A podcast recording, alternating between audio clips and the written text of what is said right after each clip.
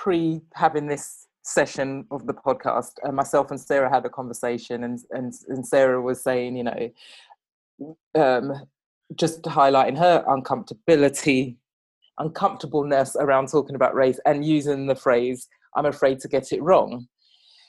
And my response to her was, well, as a manager and as people who have relationships, who in and out of work, we're constantly going into forums, sessions, meetings, one to ones, whatever, and get it wrong.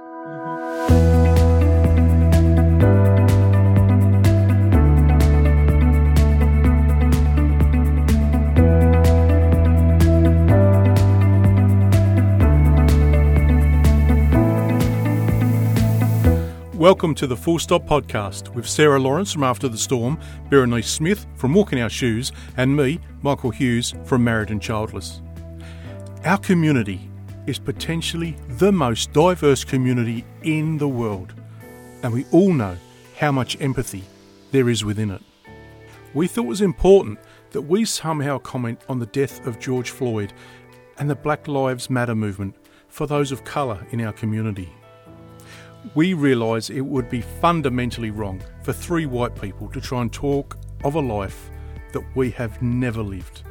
So we reached out to our dear friend Yvonne John, and just in case you don't know who she is, she's a courageous, childless black woman and a great supporter of the show. So we asked her to host it and invite guests of her choice. So you'll listen to Haneefah Muhammad, Krista Cooper, Bindi Shah, and a fellow podcaster whom we greatly admire, Civilla Morgan. You won't hear much from the three of us. We felt it was important to listen, learn, and understand. Now, this discussion may be uncomfortable for some, but we want to challenge you to sit through this important discussion. We want you to go through the discomfort, and this will make sense at the end of the episode because we all have the capacity to be change agents. Now, please note a trigger warning. Through the episode, there is reference to childbirth and motherhood. Okay, that's enough from me. Let's meet our guests. So, not everything that is faced can be changed, but nothing can be changed until it's faced. And that was from James Baldwin. Yes. So, would you like to talk us through that quote and why, why it's particularly um, special to you, Yvonne?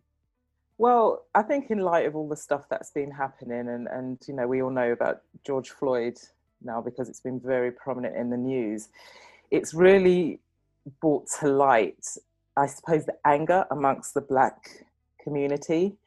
And so there's been a lot of conversations, a lot of documentaries, a lot of things, a lot of a lot of things going on now that you know for me has changed in a way the conversations I've certainly been ha- having with my friends and also with white people and um, James Baldwin being, you know, I saw a documentary quite recently, and James Baldwin was very, very prominent and very active back in the 60s, if I've got that right, where with the Black Panthers and all the things that were happening, he was out, you know, advocating for black people and speaking in a you know in a very public way. And this was one of the quotes that came from that time and i thought it's very apt because with you know my experiences of racism and and you know as much as this is this isn't a competition about racism we all have different experiences whether it's subtle or very overt.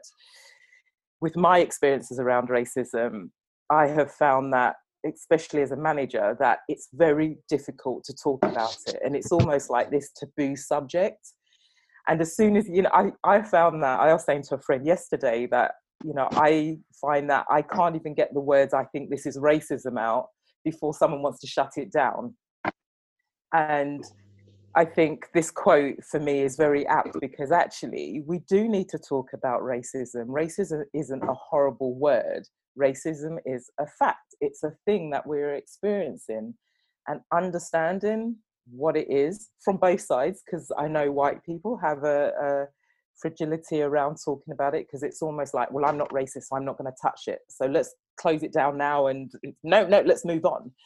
And until we both understand each other's experiences, how are we going to heal from it and, and actually move forward? And I don't think it's move on because it's forgetting about it. it's actually moving forward into a space where actually we can be open and honest and have compassion around what's what our experiences and what's going on for each other wow. so that's why i was very keen on it on using that quote and starting with that quote and I thought it'd be a very good opportunity, hence why I've invited these lovely ladies on the call to, as well with me. I thought it'd be very a, a really great opportunity actually to talk about our experiences and we can start with the present and then start working backwards. But I thought it would be really great to actually come together and hear the, these experiences because again it's i think this is a unique opportunity to have this collective and, and have these conversations as well Yeah, so I, uh, I mean, I've got to be honest. As a white person, I mean, we were very conscious that we are three white people doing this podcast, uh, which is why we kind of wanted uh, other people to come in and talk about it. But it is a bit of an elephant in the room, I think, as a white person. It's like, how do we bring that conversation up? Because you're never quite sure what reaction you're going to get because everyone is different, aren't they? In how they perceive it, how they want to discuss it, how they want to kind of be in that conversation. So how, how have you all found these these latest events and the conversations that are happening? I'll let one of the other ladies start. I know Haneefah actually. I'll go with Haneefah because we've had a few conversations about this recently as well. Mm, okay. Um, hi everyone. So, have I found this? Uh, have I found this this t- things at this time? I mean, in terms of having conversations, I was on a Zoom call l- last evening, and I was on. I've been on a few this this week, looking at the, this this whole issue. And actually, next week, the ones that the, the um, Zoom calls I've been on, I was on last week and yes, and last evening were um, it's a closed group for sisters for African women um, for our next Zoom call, it'll actually it's an open group. So it is for all male, female, white, African, you know, you name it, whoever comes on, comes on. And it looks as though there's going to be it's going to be quite a conversation by the sounds of it. Um, and I think it's going to mirror, for me, it's going to mirror very much the experience that I've, I've had recently, whether it's in terms of one to one conversations or whether it's been listening to debates and uh, uh, on the TV or the radio, there is very much this sense uh, among both African people and um, Europeans that this, or white people, that there is this sense, I feel, that um, the sense of a, a need to talk about this and bring this elephant into the room. Let's bring it here. Let's let's talk about it. But yeah, there is a sense of discomfort, both from African people, uh, from my experience, and and on the part of um, white people too, about talking about because it's not something we're used to talking about. We in our smaller circles may well be, uh, and I certainly am. But in terms of discussing it with groups of people, I go to work and I'm with a very mixed group there, very mixed group there, and um, in, in fact, it's not actually come up at all. Uh, the fact that I'm new there that, that is a is a factor, obviously, because uh, I'm not just going to walk in on my second day and say, "Oh, what do you think about um, the uh, about racism today?" That's not going to yeah. happen. But but it's so so in that particular situation, it's not being discussed. But I do feel it's something that is um, that I'm comfortable speaking about. I recognize that other people may not be, whether they be African people or uh, white people, they may not be. I recognize that. I have to say that I am just, I'm in my 60s now, so I am just tired of pussyfooting around this topic um, and creeping around the edges. I'm just tired of it. I'm tired of having to cope with um, whether it be the a sense of I oh I, I I feel so sorry about this and so I'm sorry for you white folks because you feel like that or white folks I'm sorry for you black folks because you feel like that and how can I help? I'm just so tired of that stuff. I'm really really tired. For me I'm about okay what are we going to do about it what are we actually going to do about it? Because there's no one that can tell me they don't recognize that racism exists. And racism is about white power um, as opposed to um, black inferiority. That's just, for me, that's the equation. And that's that right there and they're done. So it's like how we're going to either redress the balance or forget the balance and just black people carve out our thing for ourselves and create um, and create change where we can peaceful change. But if it can't be peaceful, then I'm afraid it may have to, then something else may have to happen. But we don't want that. We want peaceful change, but there's going to have to be some agitation. I recognize that. And fine, let's go with the agitation. Let's go with the discomfort, but let's have that conversation. So the answer to your question is how have I found it? It's still obvious. It's, it's something that's on the agenda, very obviously, very much on the agenda. Um, uh, uh, it is something that I get the sense that people are not gonna, African people are not going to let it go away now, not prepared to let it go away. Um, and white people are, I think, my experience, my people who, who I regard as either colleagues or, or, or friends, uh, are, are not willing to let it go. They want to talk about it, but still, it's an, it's an, it's an uncomfortable thing. But I'm, I'm going. I'm saying let's go with the discomfort you know and um, you'll have to deal with yours you, i'll support you with yours if you like but trust me i'm not going to be hanging back anymore and wiping anyone's tears about this i'm going to i'm taking the steps that i can and taking actions that i can to um, ensure that this that racism is challenged in the areas and on the platforms that I can challenge it. I'm not going to stay silent. I never have really, but um, I'm just going to raise my voice an octave or two. It's interesting how you talk about um, wiping away the tears, um, Haneefah, because both Nova Reid and Reni Eddo-Lodge in their work have, have experienced what they would call white women's tears when they're mm, talking yeah. about the, the racism that yeah. they've experienced and because and, they yeah. do a lot of work around race. And it, it's, it's interesting that people feel the need to cry about it, you know, mm-hmm. instead of mm-hmm. actually sitting with the discomfort, as Haneefah has said, and, and maybe asking questions around it. Because for me, the discomfort is where we learn. And therefore, having the conversations around what you find uncomfortable is is a good place to be, as difficult as that is. And I think all of this is creating other spaces now that is starting to allow us to have those uncomfortable conversations, even though I think there's still some tentativeness around it. But I think this is, to me, I describe it as this explosion that is now giving us a platform or a voice to now express the hurt and the anger that we're feeling inside. Mm-hmm. Yeah, absolutely. And I just want to say this very quickly. I don't, I don't, um, I don't deny anyone um, they uh, if they have the, the, the, the, need or feel that tearfulness is their way is a way of expressing how they're feeling. It's it's it's healthy. It's right. That's what should happen. That's that there's nothing wrong with that. Um, I it, but i'm just saying i don't want to be i don't want to feel i don't want those tears and i so i have to take responsibility for that not to allow somebody else's tears to weaken me and suddenly make me become the victim mm. and I'm now got to rescue you because you feel discomfort. Nah, not doing that. I, I will support and help where I can, but you also have to don't, don't use those tears as a means of making trying to make me feel discomfort, uncomfortable. There was a program here in the UK three nights ago. Um, Yvonne, you may remember it. Um, Bindi, you may have seen it. It was um, called um, "How a How a School tried to end racism, something like that anyway. Yeah. And it it, uh, it was some, uh, in fact, some American uh, sisters that came came into a school and brought a program, and essentially, I, I think it was about trying to bring children to an under or help children to understand how racism plays out um, amongst um, African children and white children. And they did various experiments. It was a very cool experiment, but it was like almost guaranteed there would be at least two of the white children, and obviously they're children, so they would.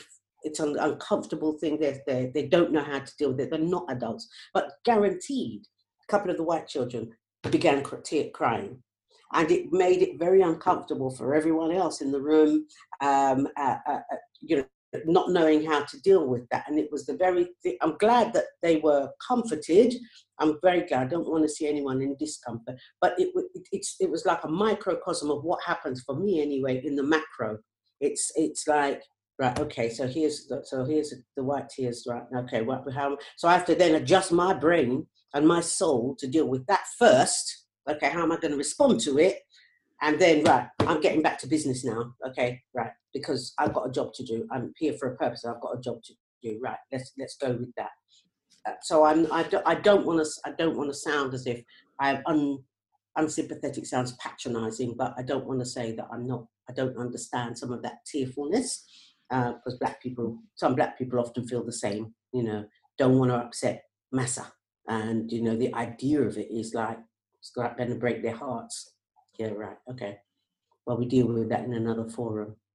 So I've done on this one. Mm-hmm. I think you know, just here being in the you know in the U.S.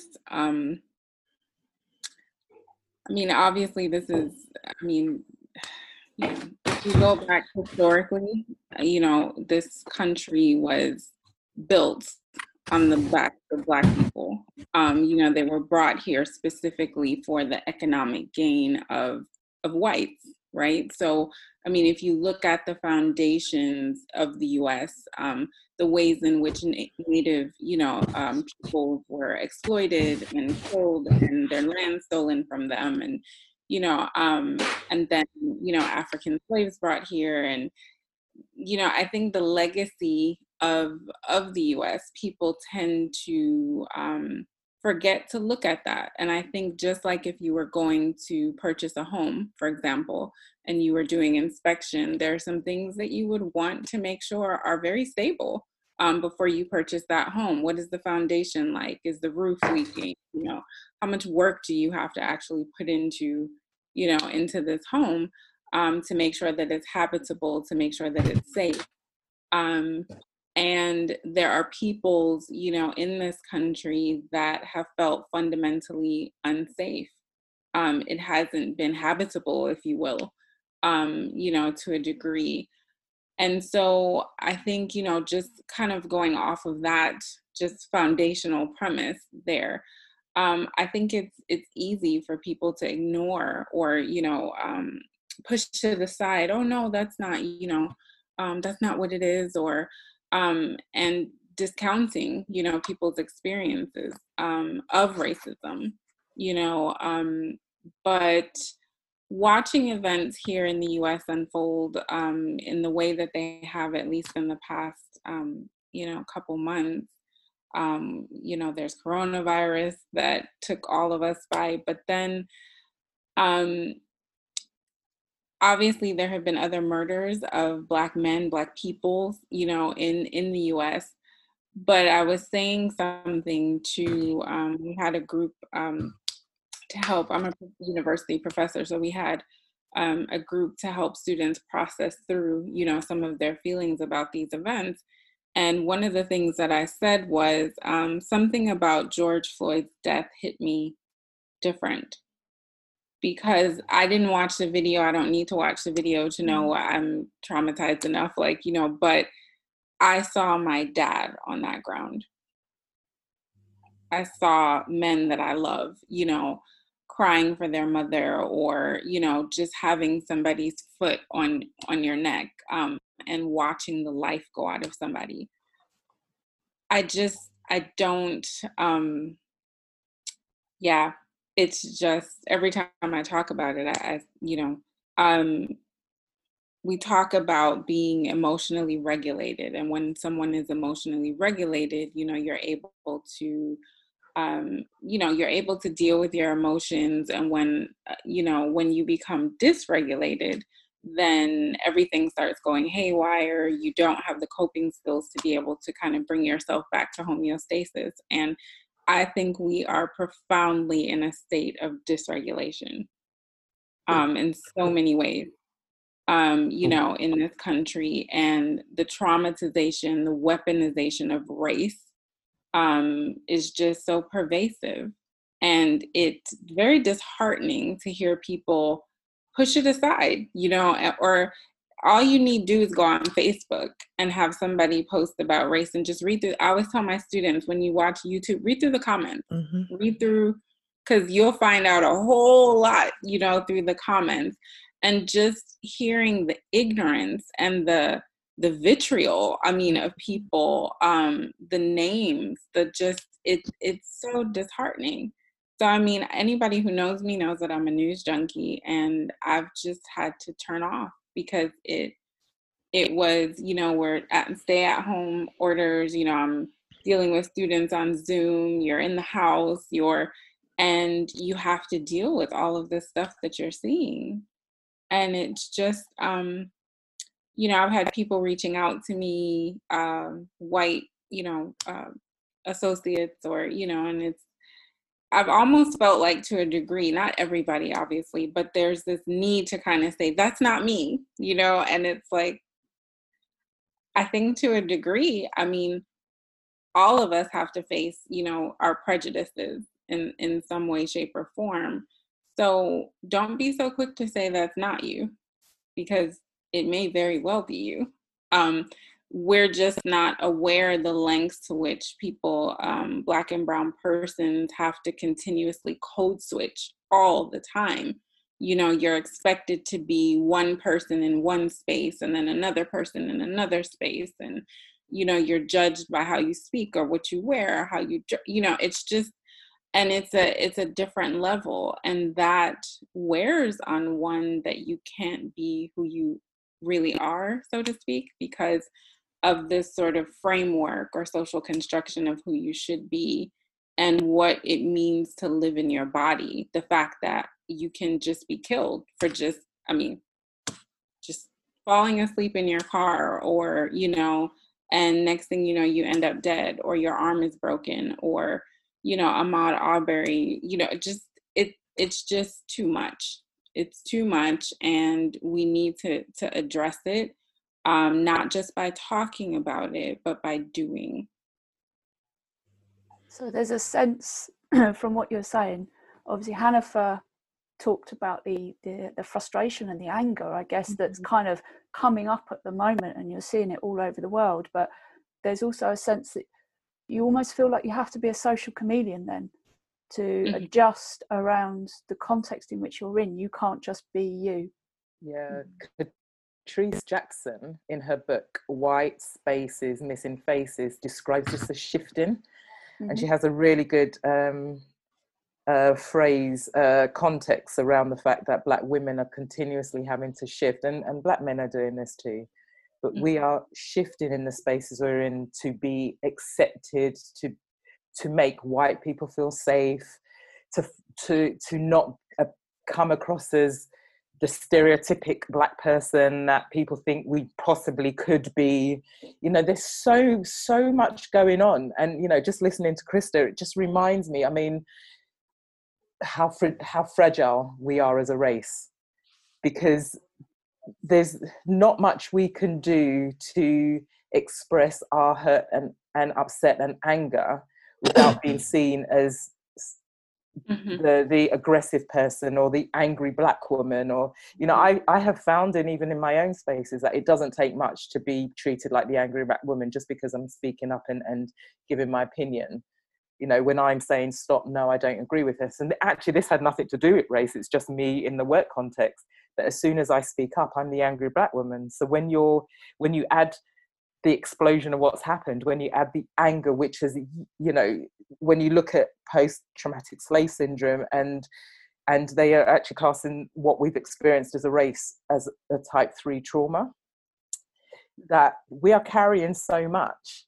And because we haven't healed from that because we haven't had the opportunity to there's this bubbling up of our anger eh, that in a way we're not even allowed to express you know i found that what, when people reached out to me and asked me what i felt about what was going on i said you know of, of course it's horrific that somebody had their neck on this man and took his life but i said i realized in that moment that people are always got their neck on, you know, somebody's always got a knee on my neck.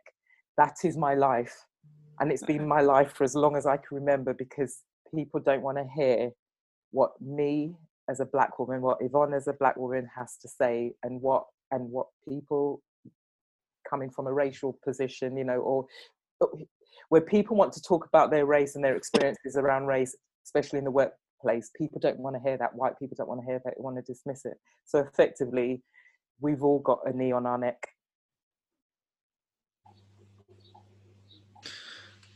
Well, can I dip in? Oh, please do, Civilla. I don't I think I've got some white woman tears, black woman tears, sorry, here now because it, it, you know, even for me, it's getting so emotional. But Civilla, please. I don't even know where to start. oh my goodness. I'll say one thing. Uh, good morning, everybody. I'll say one thing. Morning. Nobody nobody has to ask me what I think because I'm saying it. and I, I, I and of course I have to um I, I'm I guess kind of like what Yvonne was saying, you still have to be careful because um and what um Krista was saying, eh, let me just say, there will always be hopefully the groups the group gets smaller and smaller, but there will always be this group of people who they don't care. They do not care This about people of color. This That's just true. how it's going to be. the only thing we can hope is that the group gets smaller. And the way that's going to happen is by talking about this.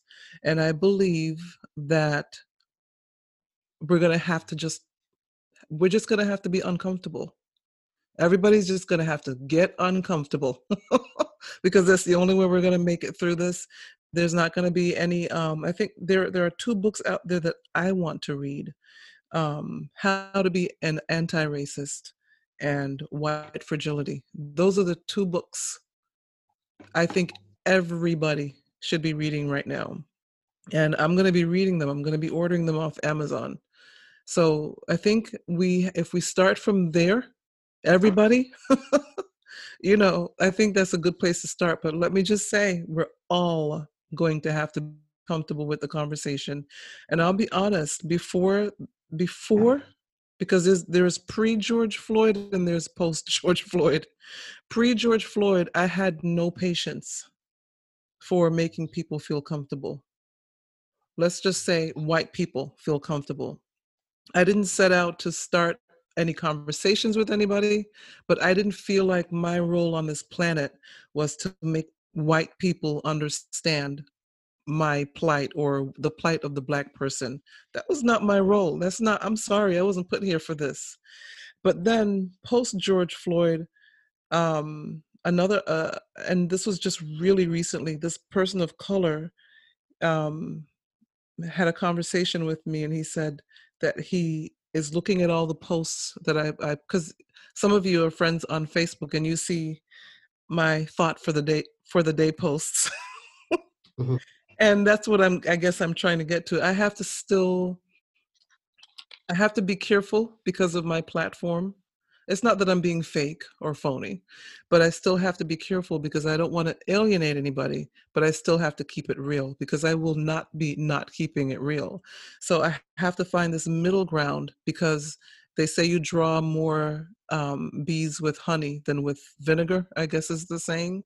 And it doesn't make any sense for me to get out there and be what may some people may perceive as ugly when it's really just the thing that's happening. It's what I've been through, it's my experiences. Um, one of the things I posted was about the fact that I went to an event. It was an event to judge kids, like middle school and high school children, and um, they needed people in a, in the finance area, and they didn't have enough people. And so I got to the event. They were serving breakfast. I got to my table because they assigned our tables before the judging began.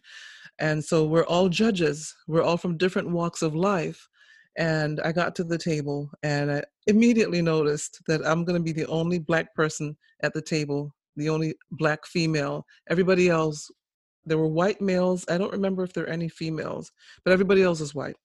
I got to the table and I said, Good morning, and nobody answered. And I sat down and I thought to myself, Oh, here we go. here we go. Bright and early in the morning. I'm not a morning person, and here we go. So, you know, in, internally, I'm like, Really? We're still doing this. And externally, you have to put on the facade like, okay, I'll be the bigger person. and then one of the um the event coordinators comes by she says good morning and everybody says everybody answers good morning. I'm like okay here we go. And she says um i need somebody from the um we're short finance people.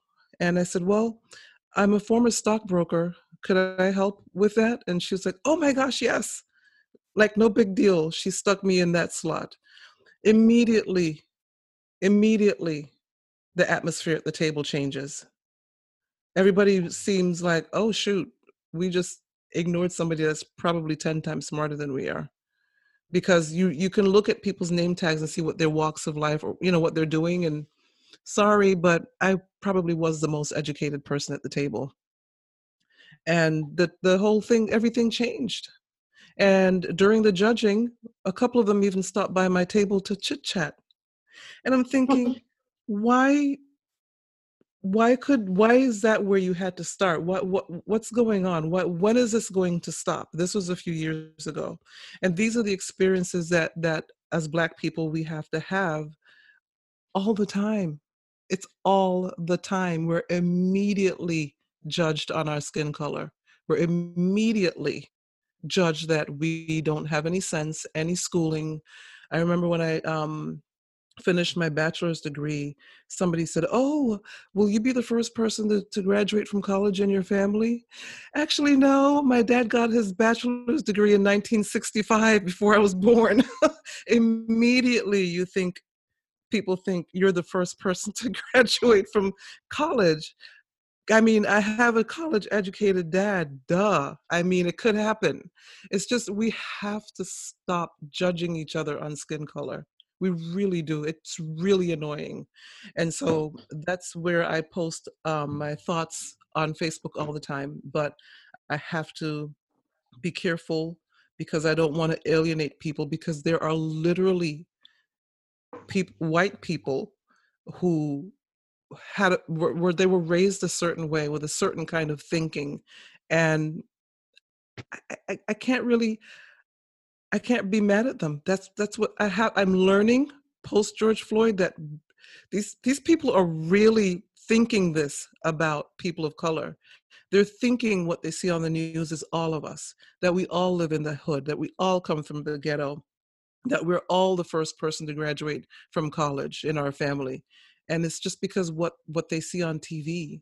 And so sometimes I post about the fact that you need to get from in front of the television and get out into the world and start talking to people. And so now, post George Floyd, the conversation when we're talking to each other is going to have to include the uncomfortable stuff. And I believe that the only way we're going to grow and get through this is to be uncomfortable. And uh, like Haneefah said, the tears are not, they're just not going to affect me at all. I'm very sorry. Sorry not sorry. The tears are not going to affect me. We, we have to get past the tears because when i see the tears i think about the woman in central park who called the cops on this black man because he told her her dog needed to be on a leash. This is a college educated man. And because she said that her dog he told her that her dog needed to be on the leash she got out her phone and called the police and said I'm going to tell them that there's a black man that's me, um, that's bothering me. So she already knew the code, she knew the words, she knew what to say, and she called the cops. Fortunately for him, he was recording her. And unfortunately for her, she got canned. she got summarily fired and i'm sure she she got fired from the the firm that she got fired from i'm sure she had a very big position at that firm but they were not going to play that game with her because that was going to call their name down and so I think companies and people, and I'm really so heartened to see this, that there are, and I hope they stick with it. That's my fear now. Are they going to stick with this, or when the news cameras go away, everybody's going to go back to normal? We cannot go back to normal. We can't we mm. can't afford it because, like Haneefah said, I really believe I'm not. I'm, I don't want this because I don't like discomfort. I want to live, continue living in in my quiet, peaceful neighborhood. But I'm telling you, if we do not talk about this and have this conversation globally and fix this and continue to move on to fix it, I think we're going to have some kind of race war or something. That's always my big fear, especially. And I'm sorry, if you guys need to cut this out, you can, but especially with the person that's in the White House right now, I believe he wants a race war. That's my deep seated belief. I believe he does.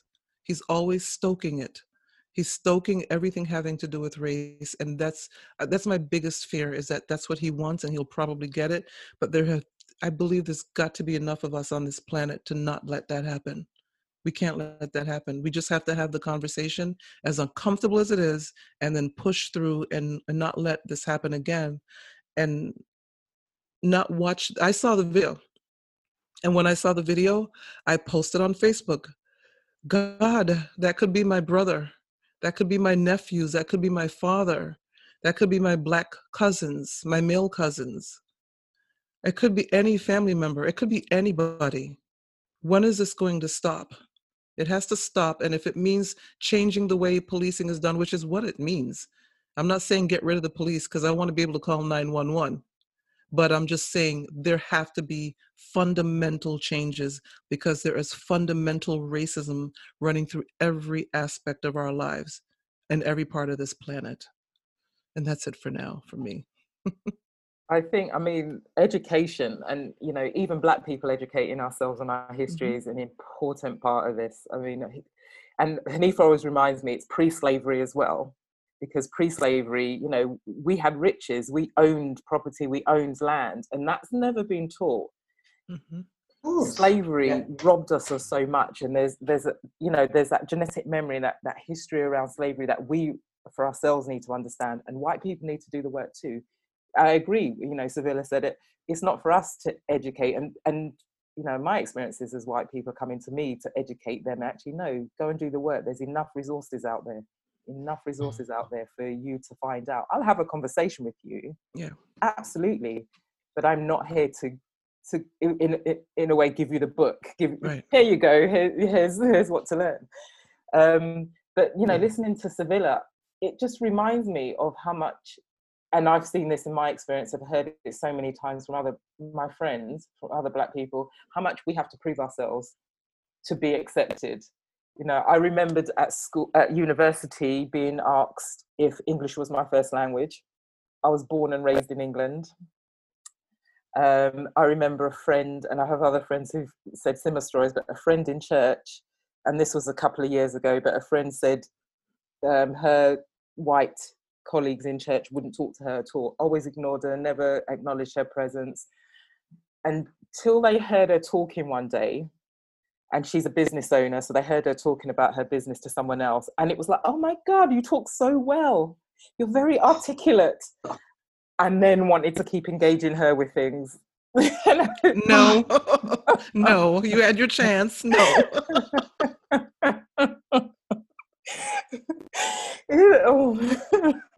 Even, even with that even with education you know i mean I, my parents are, are from the Caribbean. You know, I was born in the U.S., but my parents are from Jamaica, and it was always um, get your education, get your education. I mean, it was like I don't know, just the mantra of you know of my yes, youth and, and early.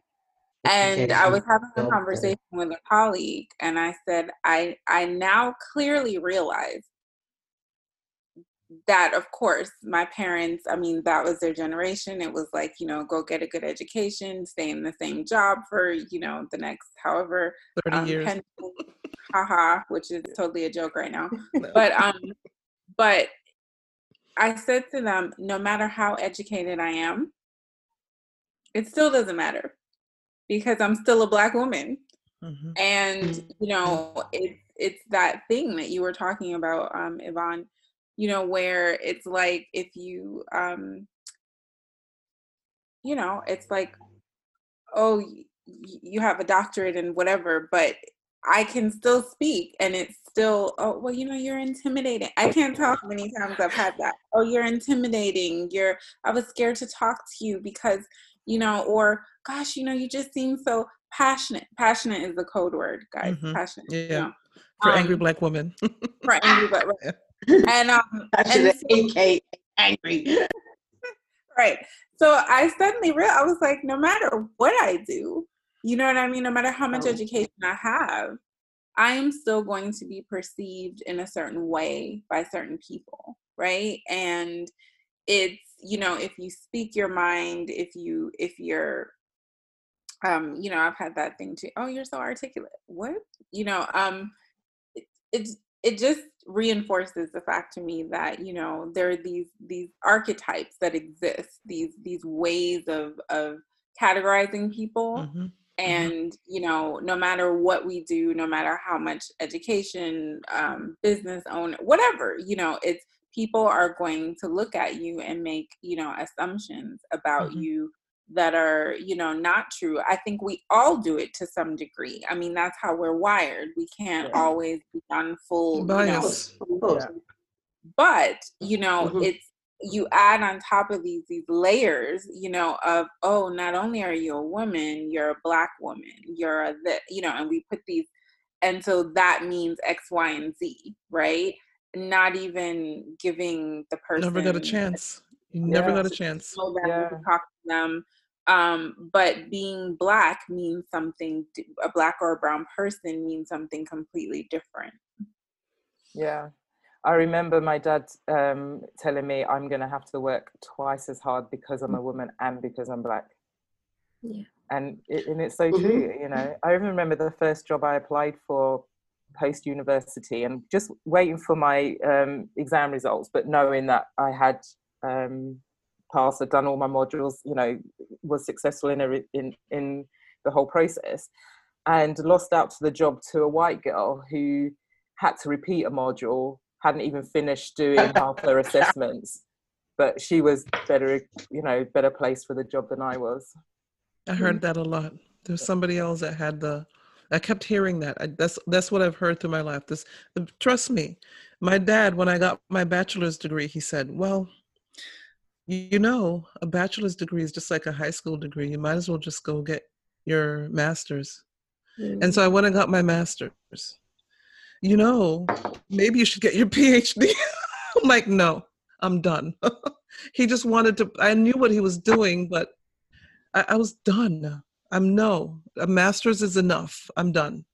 I, am I'm, I'm done. I'm done trying to prove who I am. I'm not, I'm not going to prove who it's I am. It's never actually. enough. Yeah. It's never enough. Yeah. It is. Mm-hmm. Bindi, I was just wondering, you know, what mm-hmm. your experiences are. You know, I'd really like to hear more from Bindi and her experiences as well. Yeah, we have. Well, the first thing I really noticed after the George Floyd killing was that how in the UK everyone was like, well, it's not that bad here. So then I was like, right, well, maybe I need to speak up. And yes, more black and brown people need to speak up here because I think a lot of it is that subtleness here and the unconscious bias, mm-hmm. which is there as soon as somebody sees the non whiteness of you, I would say, you know, because your skin, you cannot hide that color. So whenever you walk in that room, like Civilla said, everyone will have some kind of bias against that skin mm-hmm. and that color. And also all of those microaggressions. So that's what i kind of started to do was to highlight them and to inform people about it. So i did this via um, youtube and i just did a video and i was like okay well i'm gonna tell it as it is. And i think we all get to that point where silence is not an option anymore and it's we must speak up. And yes we're tired. My goodness of course we are. If we think about all of those years of those microaggressions and that weight on our shoulders that's not easy.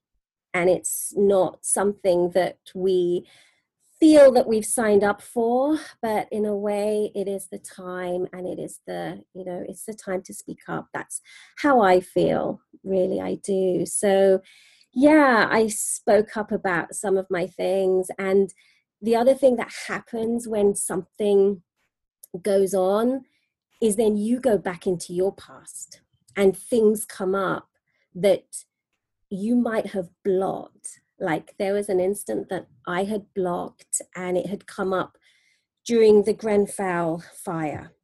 That because I was speaking to a friend of mine and we were talking about the whole racial injustice issues and she was talking about her school and I was like I can't remember anything that happened in my school and obviously I blocked it because why do we want to remember everything anyway? We can't. It's very difficult to survive and to thrive mm-hmm. in life if you're constantly with those things. So you do. It's a self protection it's a self preservation you block things. So i had remembered an instance um, in school where I was starting my secondary school. So I was 11 years old and I used to speak in church. I was very good at English, but I was put into like um, an English learners class, right? Like a separate class without any testing having been done before, evaluation, nothing, just put into this class for slow English learners. And then I think I was in that class maybe an hour or something, and I was taken out and put in back mm. into the normal class. And it was like, and I must have blocked that out. I didn't remember it till a, a couple of years ago when the Grenfell happened. And it was like, oh, I remember that instance. And then I was like, wow, what, how deep was that? How would that affected my years after that um, I'm a writer, you know, I write. This is my love. And how would that affected it? How would, where would I be now at 46 if I hadn't had those experiences? So I think it was all of those things that I was thinking more of and getting people to speak out. So in my um, women of color circles, my friend circles, all of that, getting people to speak out, getting people to give me their voice so that I could voice out for them as well if they're not ready. Because not all of us want to and ready, and there's so much hurt and pain, and the depth of it is there that. You know, I think it's up to us when we want to speak out and when we want to do it. And for me, the time is now, and mm-hmm. for me, definitely so yeah i think it's all those microaggressions which just go on you through life and then you come to this um, and that what krista said about that whole covid that whole thing around that and the black and asian how here you know it's affecting us more and then it makes you think but then you you're not that surprised because of that whole institutionalized racism which goes on and in those institutions. And then it makes you realize that health is another institution anyway. Mm-hmm. and we are there. And why wouldn't it be different to anything else? So it's and then that just made yvonne and i speak about the whole childlessness thing because you know a lot of our childlessness experiences within the health system have made us realize that actually we have another layer there with with the color and with how doctors see us the the in the clinic in the surgery um the care that we're given i feel is you know is lacking mm-hmm. I just did an episode on um, on racism and bias in the medical community, and um, how so many women of color had been sterilized down through the years, and about getting a second opinion when we go to a doctor. If you feel something in your gut, get a second opinion. I mean, I, I just did a whole episode on that because that's another thing that I think a lot of white people don't realize happened. And it goes back to what Yvonne was saying about history. um, we've got to know our history. We all have to know our history. We have to know what's been done to people of color. Um, and I think a lot of the tears, as as Haneefah mentioned, not to cut in Bindi, I'm sorry, but the tears that people that people um, that she said that what that she sees exhibited, like the woman in Central Park who was crying because she felt like she was being attacked or by a black man. Um, I think those tears are a way of not talking about it, or maybe feeling guilt. And this, there's no place for guilt e- either. This is not what this is about. This is not about trying to make white people feel guilty about what happened. It's about having the conversation about the history of what happened and then moving forward from here. That's what this is about. So sorry to cut in, but that's that's what I just thought about. Yeah. Um, I had a conversation about the sterilization of black women with somebody uh, a bit more recently, and that's something that came to my attention. They recommended the book Killing the Black Body, which I've not yet read, but I was it, it's really around the fact that there were, I think there were experiments on black women around sterilization, and there was a whole push, a whole promotion around sterilizing young black women as well. Mm. Yes. Know, Yep. It's just Yep. so horrific, horrific to know Mm. that these things are happening to us. I mean, I, as a black woman, didn't know this was happening until more Yeah. recently. And it's systematic. I mean, there's it's been Systematic. Yeah. mhm. Americans here, African American women, um, you know, other other black women. Um, it it's just and again, it's it's you know, some of it is a lot of it is power. You know, we you know who's who's in power in the medical establishment, right? So therefore, we can make decisions about black and brown bodies but also the the stereotypes that go with that oh you have too many children all you do is is you know have babies and breed mutual like rabbits. and Mhm. yeah and you know and the sexualization of black Yeah. women sort of the commodification of oh oh this is what your body is good for you know Yeah. um, that type of thing and so i think when you can you can view people as either not human or subhuman or whatever you want to you know then suddenly it becomes okay for you to to do things you know like that to um just you know if you read about it in books right like black Yeah. women undergoing these procedures with no anesthesia because Yep. of course they're black so you can you have a high tolerance for pain so we can do look at slavery right i mean it's just so crazy I was going to that- say it's all coming from slavery. These yeah these are the stories I heard from my research on slavery. It, you know, it's just, it is all stemming from there. It it's just so crazy, and you know, just thinking around, especially as Bindi said, we've been having conversations. You know, there's statistics. I think it's black women are five times more likely to die in childbirth Mhm. Yeah. Yes. as Yeah. you mhm. know the where we have higher infertility ish or higher fertility issues than white people you know why you know my question is and i'm i'm asking this flippantly because i know the answer but if these stats are there why is nothing being done about it and as krista said it's because who's in power it is how we're being seen And that's what I wrote on my latest post. The person with the power wrote the history books. So now we have to go back and Mm. and like I, I listened to this podcast. I love this podcast. It's called The History Chicks, and they do um their their podcast is about women in history, and uh, they do a lot. They have a lot of episodes on on Black women, and I saw the post.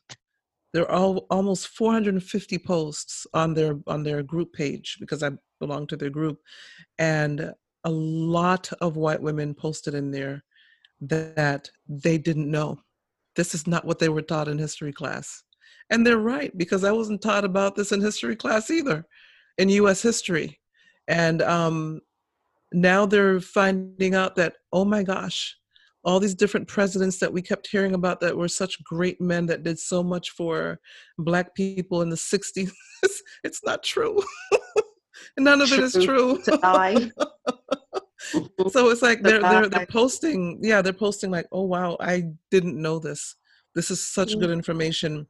This doesn't even one woman posted, this doesn't even scratch what I learned in history class doesn't even scratch the surface of what That really is- happened. We all need to go Very back true. and figure and, and just just go back and read the history books for real. And Mhm. I would be remiss. Black people, we have a lot of stuff that we have to make our way through historically as well, because, like Yvonne said, back in Africa, Africa is a is it's it's made up of so many nations and countries, but a lot of black um, a lot of black people sold their own people. They sold people from uh, other tribes when the white people went to Africa, they sold people from their, um, you know, that tribes that they may have been enemies with, to the white people. So we have to we have to know our history. I'm not saying that it's okay that slavery was okay because you know because we did it to ourselves. No, that's not what I'm saying. what I'm saying is we have to know the whole history before we can move forward. There's Mhm. there's something that my dad told me years ago, and I live by this. If you start something on a rocky foundation, a sandy foundation, and I guess you can say you got it from the Bible, but you've got to start on the right foundation. And I think we are remaking. We're in a time now where we have the opportunity to to remake the foundation or to to fix it, to um, to strengthen the foundation of um, of humanity. That's where we are right now. But to strengthen it, we may have to pull some things out, crack some things up, and just remove things, and just look at at at um, at the way things really happened, so that we can make the foundation firmer of our of our humanity. This is a global thing, and I know we can't fix everything in one day either but that's where i go back to. We've got to know our history and and learn it and face it. Like i always say face the monster. We're to have to face the monster and that means that time out for tears and guilt and you know all of the stuff that people are going to try to come up with let's face the monster I think Yeah. that history and education piece is so important. And what I realized is when the statue of the slave trader in Bristol was was taken down, then people started to realize about the slave trading history here, which no one really knew about. I mean, you know, a Mhm. few people probably, but I think most of the population here was like wow you know eyes wide learning about that history. And i think that's a piece that's not taught that whole colonization history. And that's exactly where that question comes from where are you from? And Mhm. i always believe that that question where are you from wouldn't maybe i don't know if i'm just thinking that but it maybe wouldn't come up as much if people knew about the history of you know britain and its colonies so india was a colony and then Mhm. my parents were born in kenya because kenya was a colony and then they came here because they were british subjects and it's Mhm. like that is our our history is at least you know black and brown he, in the uk at least a lot of people the history is the history of the british empire which we are not taught in schools and it's a shame because it's is. you know it is our history and it is it's the nation's history and we're not taught this it's true I mean, even quite recently, something I didn't realise, but quite recently I heard that I think it was in 2015, British taxpayers finally paid off the compensation for slavery. Black people They've- have been paying the compensation. Slave owners. Yeah, yeah, Yeah. hmm what hmm Yeah. yeah. That's, that's got to be madness. That that that has to be madness. It has, it ha- that's kind of like a whole psychopathic. I, I don't know what would get into someone's head to feel that that is right on any level. But of course, I understand why. Of course, uh, uh, but I do. It enrages me, and that takes away my understanding a bit, or it it it, it jars my understanding. But of who do they I pay? the underlying nature. It's it's it's racism. Uh, you know, that's that's it. And so I, I try not to make make anything more complicated of it. Uh, I set, remind myself that's racism, Anifa. That's it. That's it. Why would you want to pay your own people for um, the crime. Why, why would you want to pay your own people for the crime of enslavement in the first place? Why would you want to compensate them for the crime of, of, of enslavement? Because that's in your nature. Oh my goodness. Okay, fair enough. That's that's that's it. Who gets right. that money and who Yeah, gets that's what I want to know. Where's, where's- what's the figure? Where did that come from? How do you compensate for something? Yeah, I, I don't know. over. And and I mean, I, I, I have no idea. And the, again, the anger around it is because the slaves were never compensated. You know, so us Mhm. as descendants of Mhm. slaves have actually, because we're British taxpayers, have been paying Mhm. This compensation. Yep. It's, it's ridiculously crazy. But But, come on, look who's in charge of our country. You know? well, Come on. His party has been in charge of our country for some considerable time. Um, that's a whole nother conversation. But yeah, yes.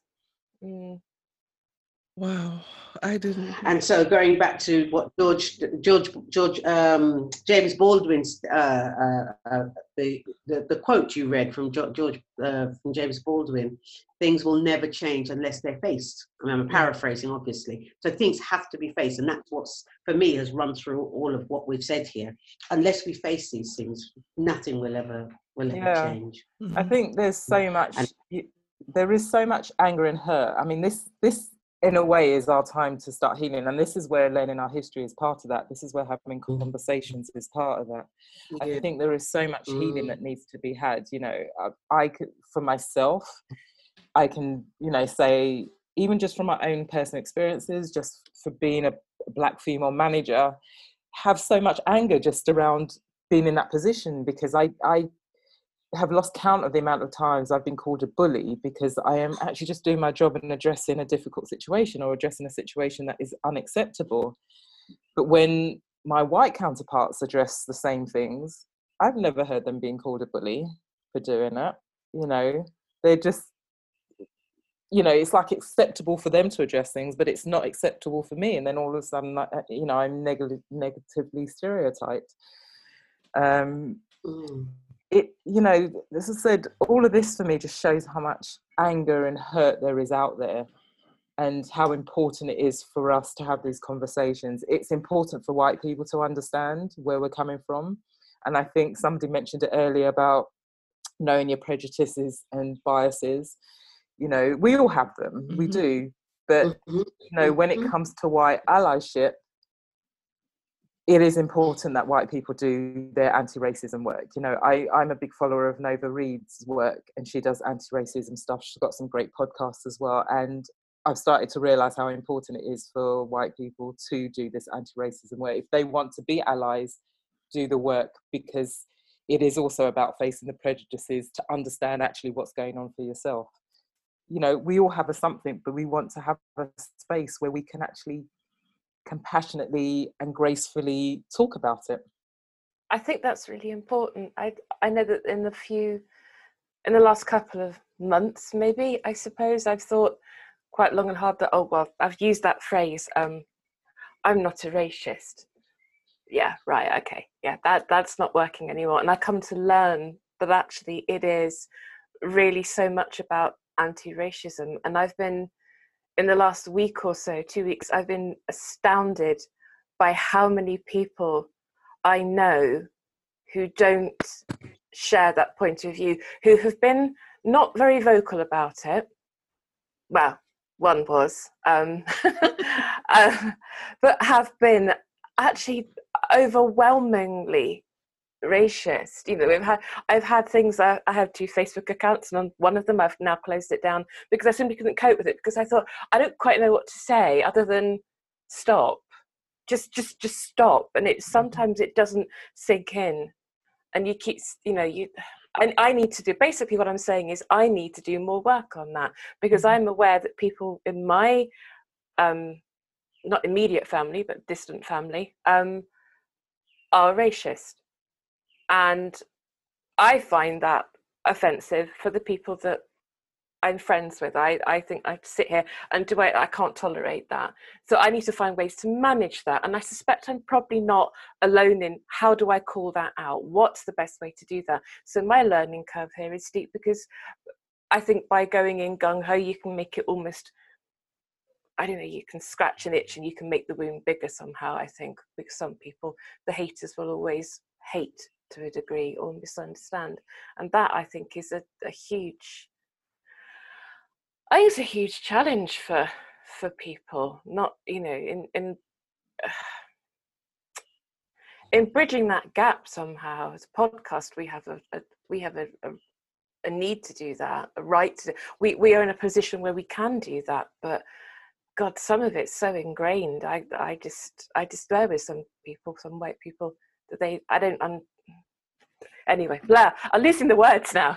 I just, I, generally was quite horrified by some of the stuff that I have uncovered in the last couple of weeks because what is the, the communication that we're having and the conversations we're having have now led to more people coming out of the woodwork and saying, well, actually, all lives matter.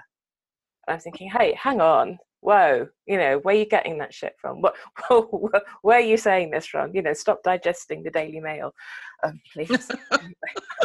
yeah, I mean, I hate that it becomes this competition. Right. You know, mm, me yeah. saying that I have a problem or I'm upset or, you know, hang on, I matter. I don't mm. understand how someone hears that and, and hears, you don't matter. Mm. Right. Yeah.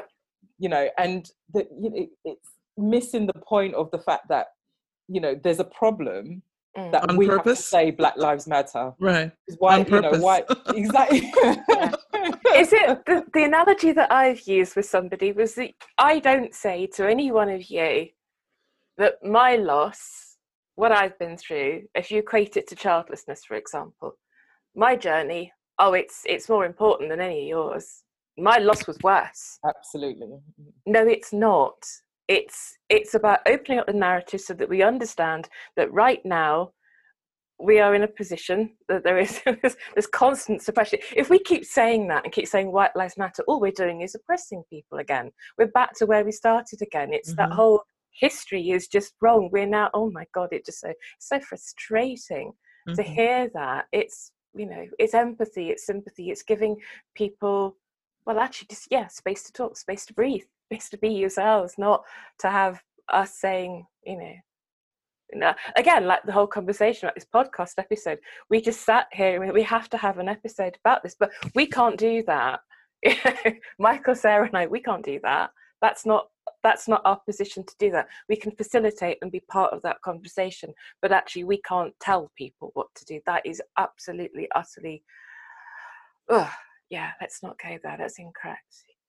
But the fact that you're doing this and and and asking the questions and, and hearing us, you know, and listening to what we're saying, and you and in some cases you're probably in shock, you know. But the fact is that you're you're here and doing this and having this episode and having this conversation. This is what we're supposed. This is what I'm talking about. This is what we need to do we Absolutely. need to talk we need to talk about this and be uncomfortable and you can ask questions and yeah we may think oh my gosh did she really think that you know but still if you don't ask the question how are you going to know the you know how, how are we how are we going to talk mm-hmm. if there are no questions and there's yeah. no conversation we have to have mm-hmm. the conversation yes there's a lot of research that a lot of books that you will have to read as a white person you'll have to do your own research. But like um, Yvonne said, we still have to talk.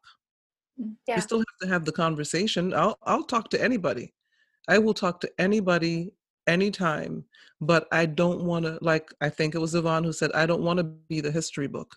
That's no. not my role. That is not my role. I'm not going to do it. But if you want to have a conversation, I'm here. Yeah. Yeah. I remember um, it just reminds me because pre having this session of the podcast, uh, myself and Sarah had a conversation, and and, and Sarah was saying, you know, um, just highlighting her uncomfortability, uncomfortableness around talking about race, and using the phrase "I'm afraid to get it wrong." And my response to her was, well, as a manager and as people who have relationships, who in and out of work, we're constantly going into forums, sessions, meetings, one to ones, whatever, and get it wrong. Mm-hmm. You know, as a manager, there's times when I have to deal with a situation I get it wrong in the words I've used in, in the phrase, or I've said something that triggers somebody else's, you know, and and and they they they're upset with what I've said, you know, and we are not as people constantly going around going, oh, I don't want to have that conversation. And I know some people will do, you know, a bit more fragile about it, but we're not on an everyday basis going, I'm not going to talk to that person because I don't want to get it wrong. So why is it happening with race? The whole point about it, and as I said, you know, I'm like you, Civilla, I will talk to anyone. For me, it's just about if I do get it wrong, I have you through that. That's how I am as a black person. You know, I don't advocate that all white people would never doesn't mean I won't have a racist encounter with them. And it might be from ignorance or naivety.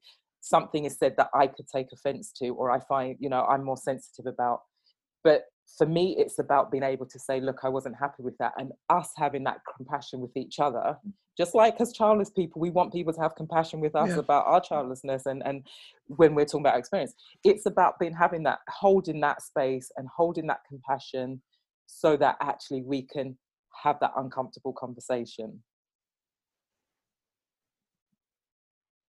and i mm. think i th- i think uh, like i think berenice was alluding to there are going to be a lot of white people who are going to be shocked yeah. about their mm. friends and family and some of them not so much but i think yeah. they're going to be a lot they're going to be like oh my gosh what do i do here and I've, I've i've experienced it on facebook i had a, i have a friend i had to message her and i said look you're my sister we go to the same church and she's white i said you're my sister i'm always going to love you no matter what but i will not be having this conversation with your friends because i saw where it was going you know, one of her friends posted about how she's going to get a gun, and if anybody comes in her house, she's going to put a cap in them and all this stuff. I'm like, that's not what this is about. That's not what the conversation was about. Why do you have to go straight there? Because you hate. You're filled with hate. And I'm thinking to myself, and these are your friends? Okay. You know, that's something you're going to have to deal with because I'm not taking that on. I have enough to deal with in my own life. So I had to message her and say, I love you, you're my sister, but I'm not having this conversation with these people. And I don't have those types of conversations on social media because there are a lot of crazy people out there, and I don't know if they live next door. So I don't tend to have these conversations on there, but when they started taking me there, and I shut it down and I had to let her know I'm not, we're done with the conversation. And she said, I know, I understand, you know, I just try to, to deal with them as best as I can. And I'm thinking, mm-hmm that's that's your problem, not mine. that's an interesting way of addressing that because I think that's probably something we need that I think we're all going to struggle with. I think from the from the white point of view, and again, you're right. So that's exactly what I was saying. Is that how you know these you just see it pop up, and I'm seeing it so much more now. Whereas perhaps in the past, I might have gone, oh well, that's just my crazy uncle posting shit again. Um, I don't think he listens to the podcast, but I hope he does because that's what I think. Um, but now it's really offensive shit um, because really there's enough out there now to know when you're being out of turn um, if you want to listen and if you want to learn about it. Mm-hmm. Um, yeah. Do you, know, do you know what though? I think what, what interests me is that uh, you've all sort of alluded to the fact that you don't feel able to express anger, and yet there seems to be an awful lot of anger from the white side.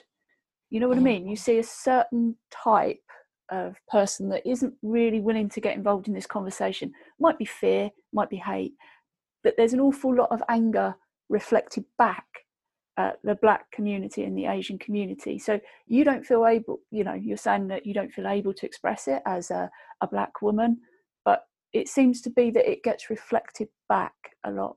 What is that something am i talking out of turn or do you feel that oh definitely it's there it's mm. definitely but i think it comes from fear and i, I thought about um, i don't know if you all know about um, it's, it's been in the news so you've probably heard about black wall street um, a certain place in Oklahoma mm-hmm. where mm-hmm. all these black people mm-hmm. had become so well to do and they were doing so well. Yeah. And it just took a little mm-hmm some foolishness and the whole place got burnt down and it didn't occur to Mm. me until recently somebody said um, racism is is born out of low self-esteem and i'm thinking i never thought about that Yeah. i never thought about it but Mm. it is low self-esteem that would cause you to come in and burn down an entire community and Mhm. be angry at an Mhm. entire community that just a half a generation ago you enslaved and now you're up- upset Mhm. because they're doing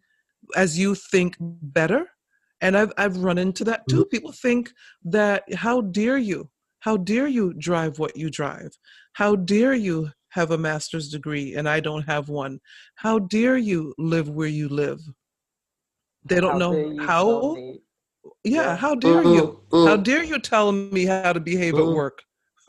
how dare you you be a manager and I'm not? Yeah, yeah.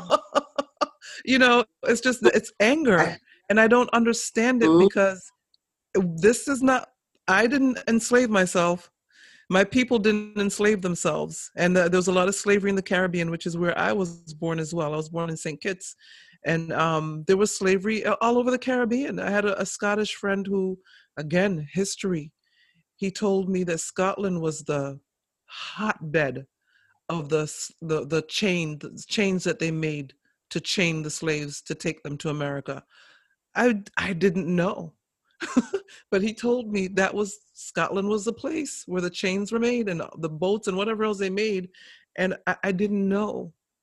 And so you're mad at me because you made chains to tie me up and pull me out of my country and make me come to your country to work and to be beaten and to be raped and everything else that's that was done.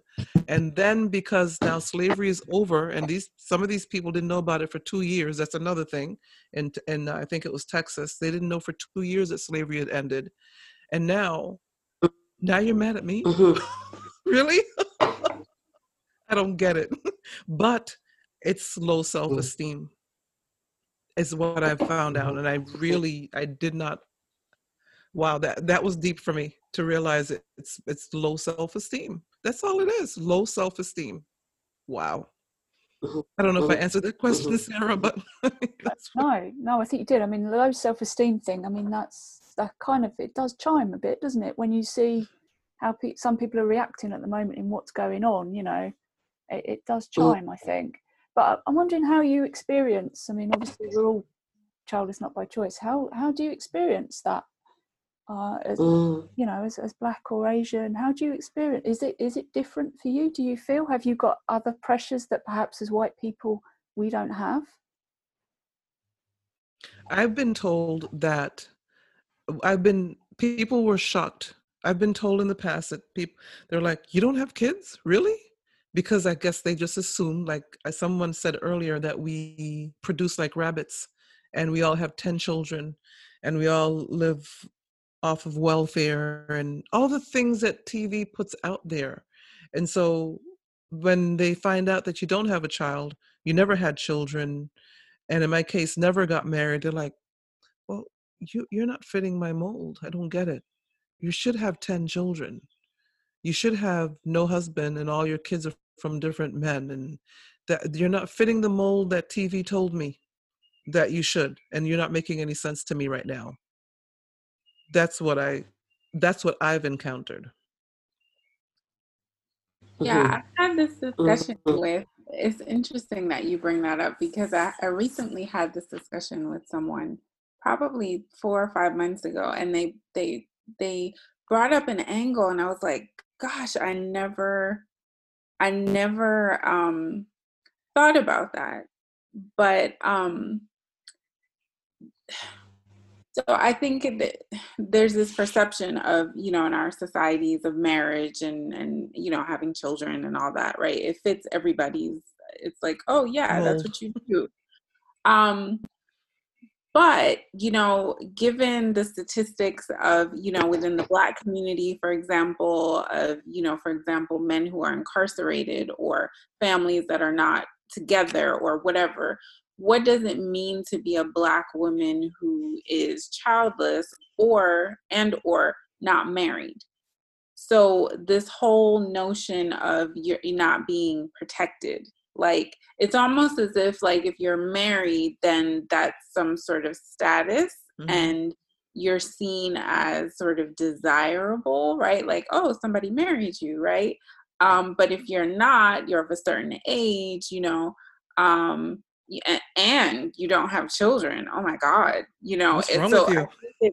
right and we haven't even gotten to which i was going to bring up in another instance but we haven't even gotten to faith communities and how you know what that means if you're in that particular context and you're you're single you don't have children um there's a whole nother dynamic and how faith you know how faith traditions or communities um you know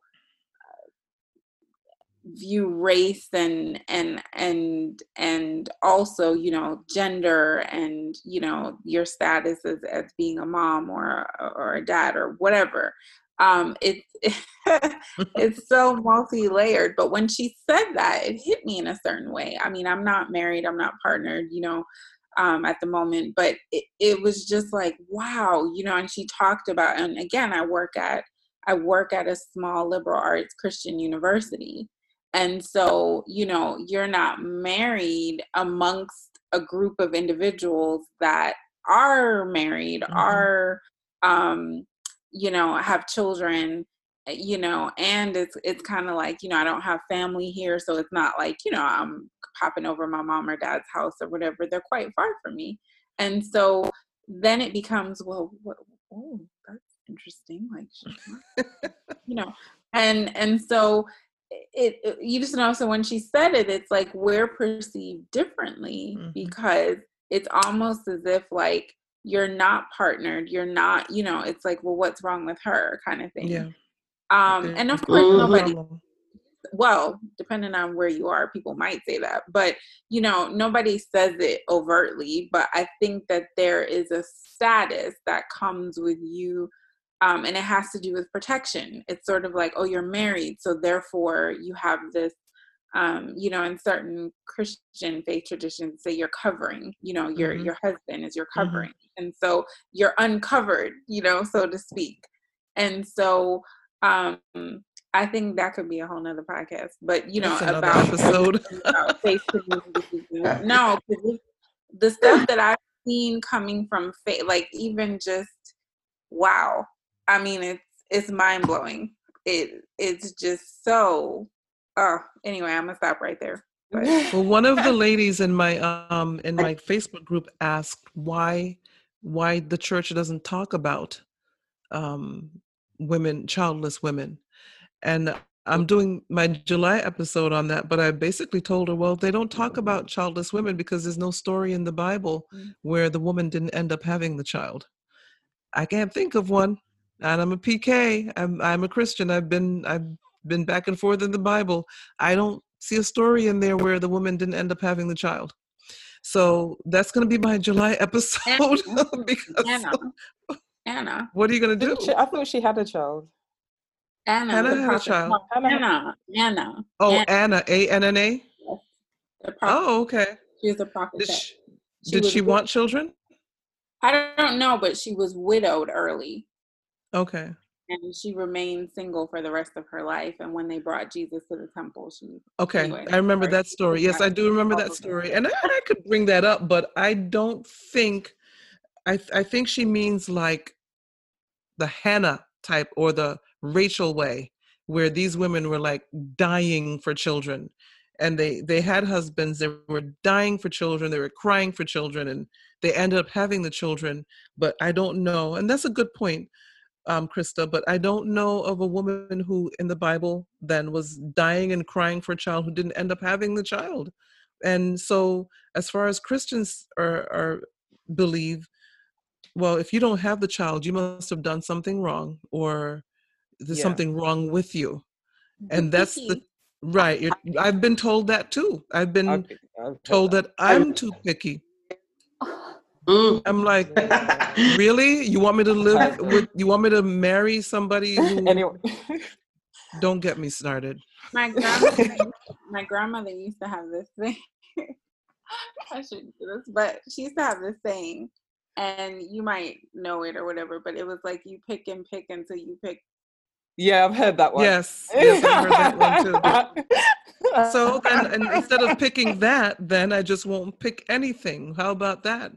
Because I like my peace, Mhm. especially at my Mhm. age now. Mm, The mm. age I'm at now. I- Yeah. Mm-mm. No, I I think I'm good.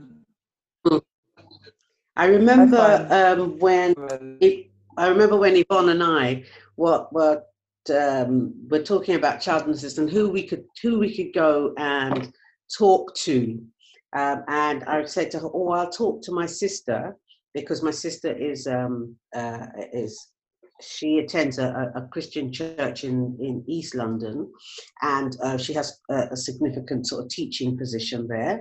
So I said, Oh, I'll talk to her because I'm sure that the sisters there will be interested. uh, Well, I hope the sisters there will be interested in hearing about the experience of and talking about their own experience, maybe, of childlessness. Um, and, you know, let's start a conversation. My sister said, Well, yeah, I will take it to the elders. At which point, the red flags for me were going, "Mm, um, and then she came back probably um, a week or two later. She said, Well, we may consider it, but whatever position you come from, you must come from a biblical perspective. So you must be talking about women in the Bible who have had children. Mm. Sis, did you actually hear? To my mind, I'm saying, did you actually hear what I wanted, what we wanted to come and talk about? Childlessness, women, childlessness. How are we going to talk about the, what you're talking about? What we what we want to talk about is women in your church, because there must be some women in your church Got who to be. have had struggles to have children, and you know it's just it's a large, large church. So um, that mm, yeah, well, unless you're coming from a biblical perspective, I kept, I, I kept hearing, what do you mean by biblical? Well, you're going to be talking about, going to make references to women in the Bible who had children, and if they didn't have children, the reasons why, because normally those women have done something wrong. Oh, Um, you know, ooh, I ooh, I realized that my sister and I were, were just not going to be able to work on this one at all. So, it, needless to say, Yvonne and I have not been to East London to uh, talk about this, this. That's a closed subject altogether. And I think it, it's so. Um, because oh, go it- it, it just made me look at how she sees me, her childless sister, um, who, yeah, how does she see me then as her childless sister, who's actually a Muslim? Heaven knows, I don't. But it just opened up a whole new train of thought for me um, as to how she she may see me as well. But you know, very sad. oh my goodness, we have our work cut out for us.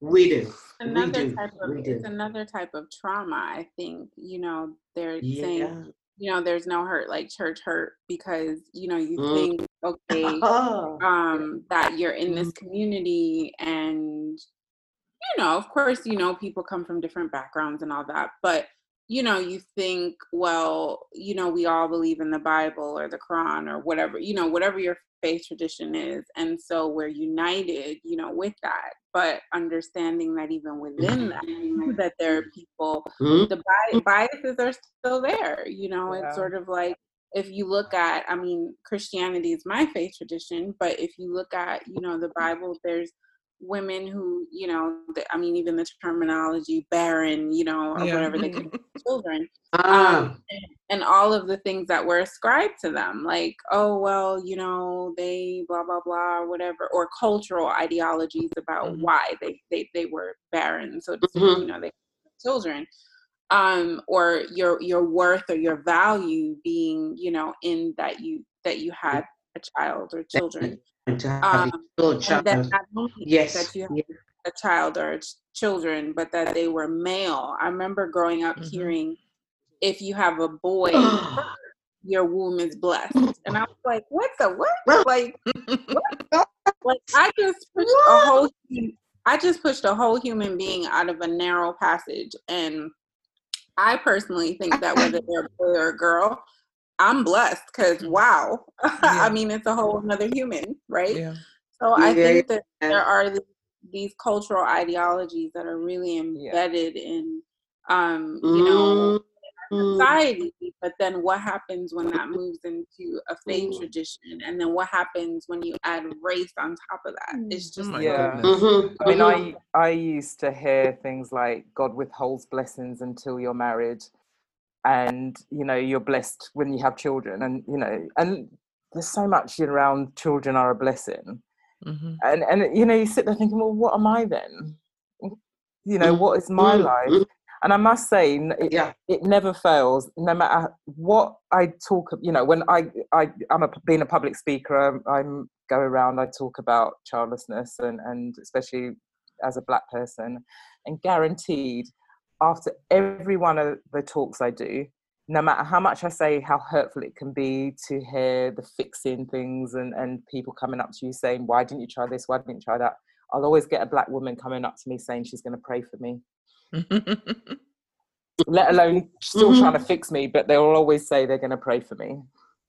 I think the whole cultural thing is really something which um, goes on within definitely within the asian community because it's that whole extended family as mm-hmm. well so you have all you know like your cousins will have their their kids and they'll be like your nieces and nephews like there's no thing that is just if it's your brother or sister that that's your niece and nephew or your grandchild like everyone's the same you know and there's like so many like children out there mm-hmm. and then you're you know then you don't have the child mm-hmm. and it's like and exactly what um krista said as well with the male thing oh my god that's so much here and you know like mm. so you know so even if you have the child the girl child or the second girl child or the third girl child you're you're still not enough and mm-hmm. you've had the children so you know and then you don't have the children so then you just add that different um that other layer of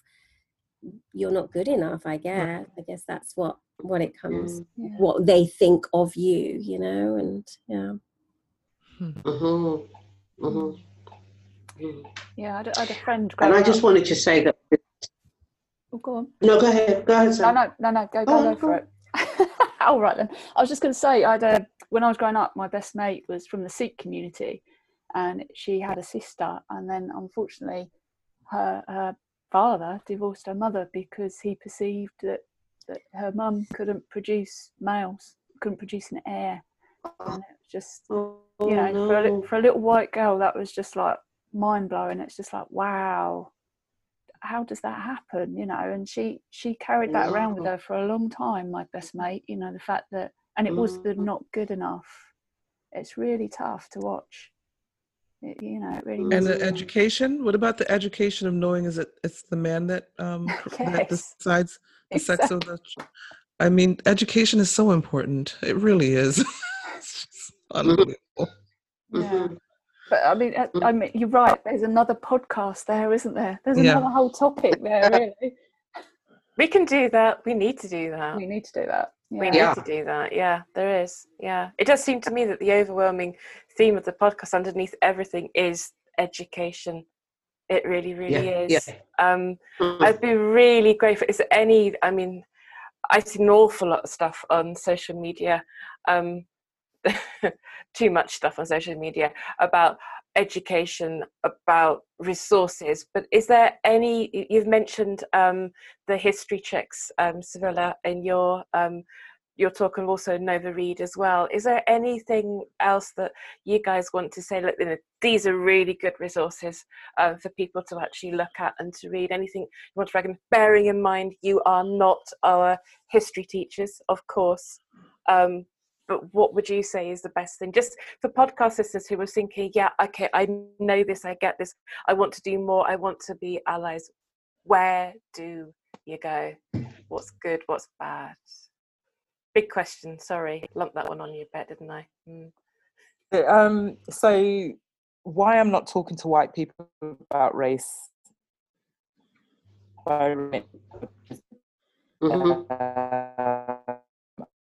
uh, what he reads found it really useful. Um, I think it was Nifa or Civilla mentioned um, anti-racism books. Um, I mean, you can go on Amazon and actually find there's good resources on Amazon about so Mm-hmm. anti-racism books.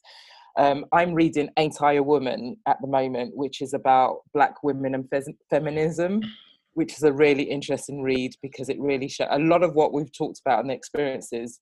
You kind of understand it in a different context, and the layers around it when you see the history around slavery and feminism and how Black women are seen as well, especially by by Mhm. Black men and by black sorry by white men and white women as well. So that's interesting. There's Slay Your Lane, Mm. um, White In Spaces, In your Missing lane, slay in your own lane. Slay, Slay in Your Own Lane. Mhm.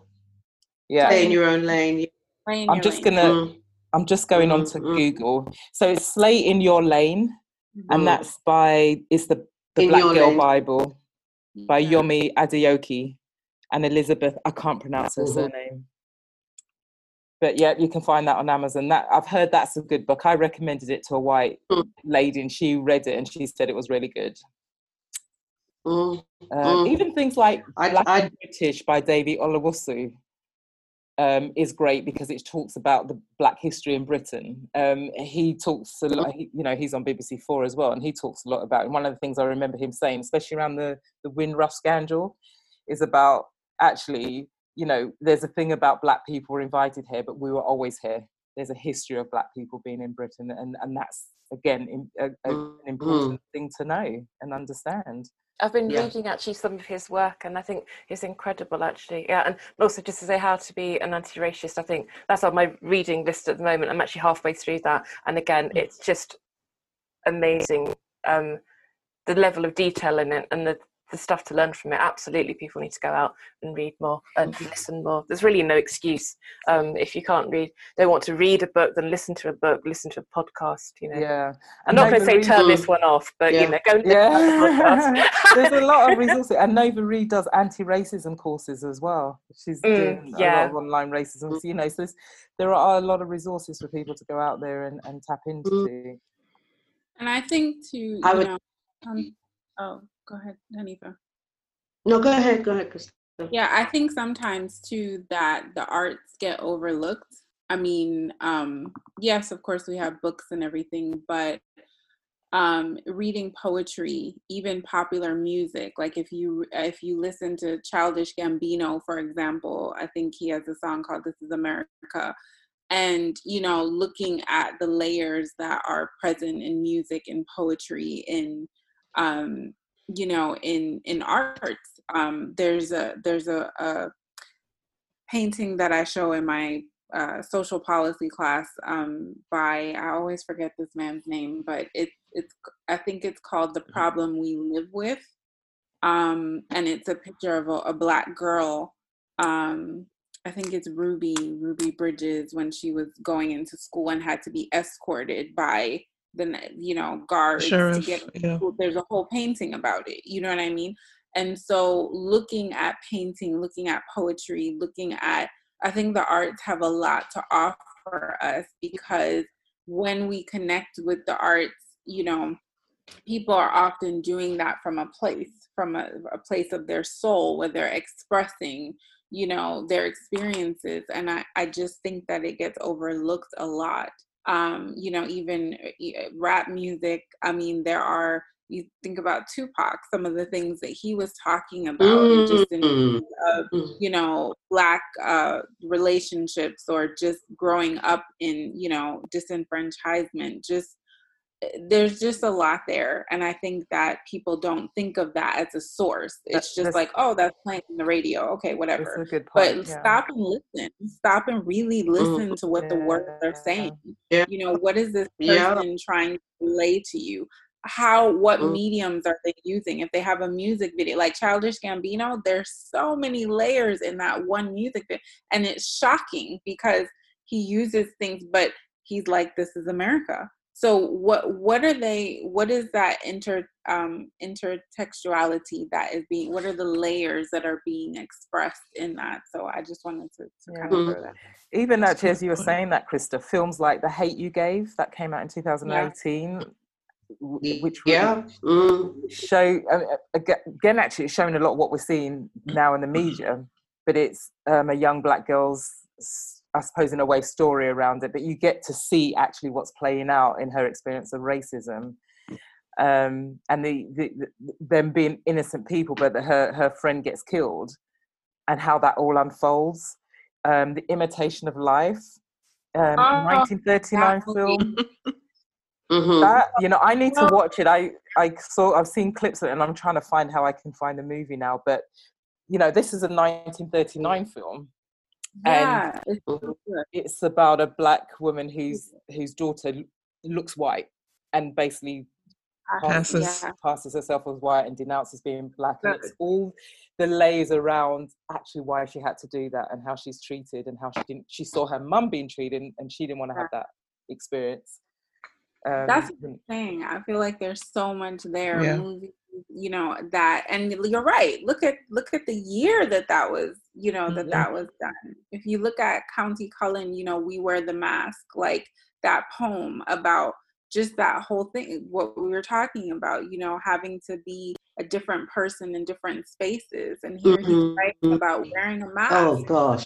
You know so yeah anyway don't get me started that's my i love that around the arts because i actually started when i did my racial injustice video. I started with a poem that i had written and actually i think that poem hooked a lot of people into that exactly what you said the soul and the emotion. And i think that's what helps people understand because they can you know they can hear that. And i love that childish gambino video and the layers and all of that around that and i think that's really um yeah that's really good. And sometimes especially at this moment i find with um everything that's going on in the world sometimes it can be difficult to read as well and these films are really important. And with the institutional racism 13th was really powerful and now they see us is it now they see us? Yeah that was mm. really powerful as well just to see that how deep that institutional systemic really is and how it's been there you know for generations and it's just there and it's like really deep. So 13th definitely definitely would recommend. Um because i'm just finding a lot of people aren't reading at the moment because you know there's so much going on with everything in the world and covid and everything it's just like okay so you know put on the you know watch the films and it's a good way mm-hmm.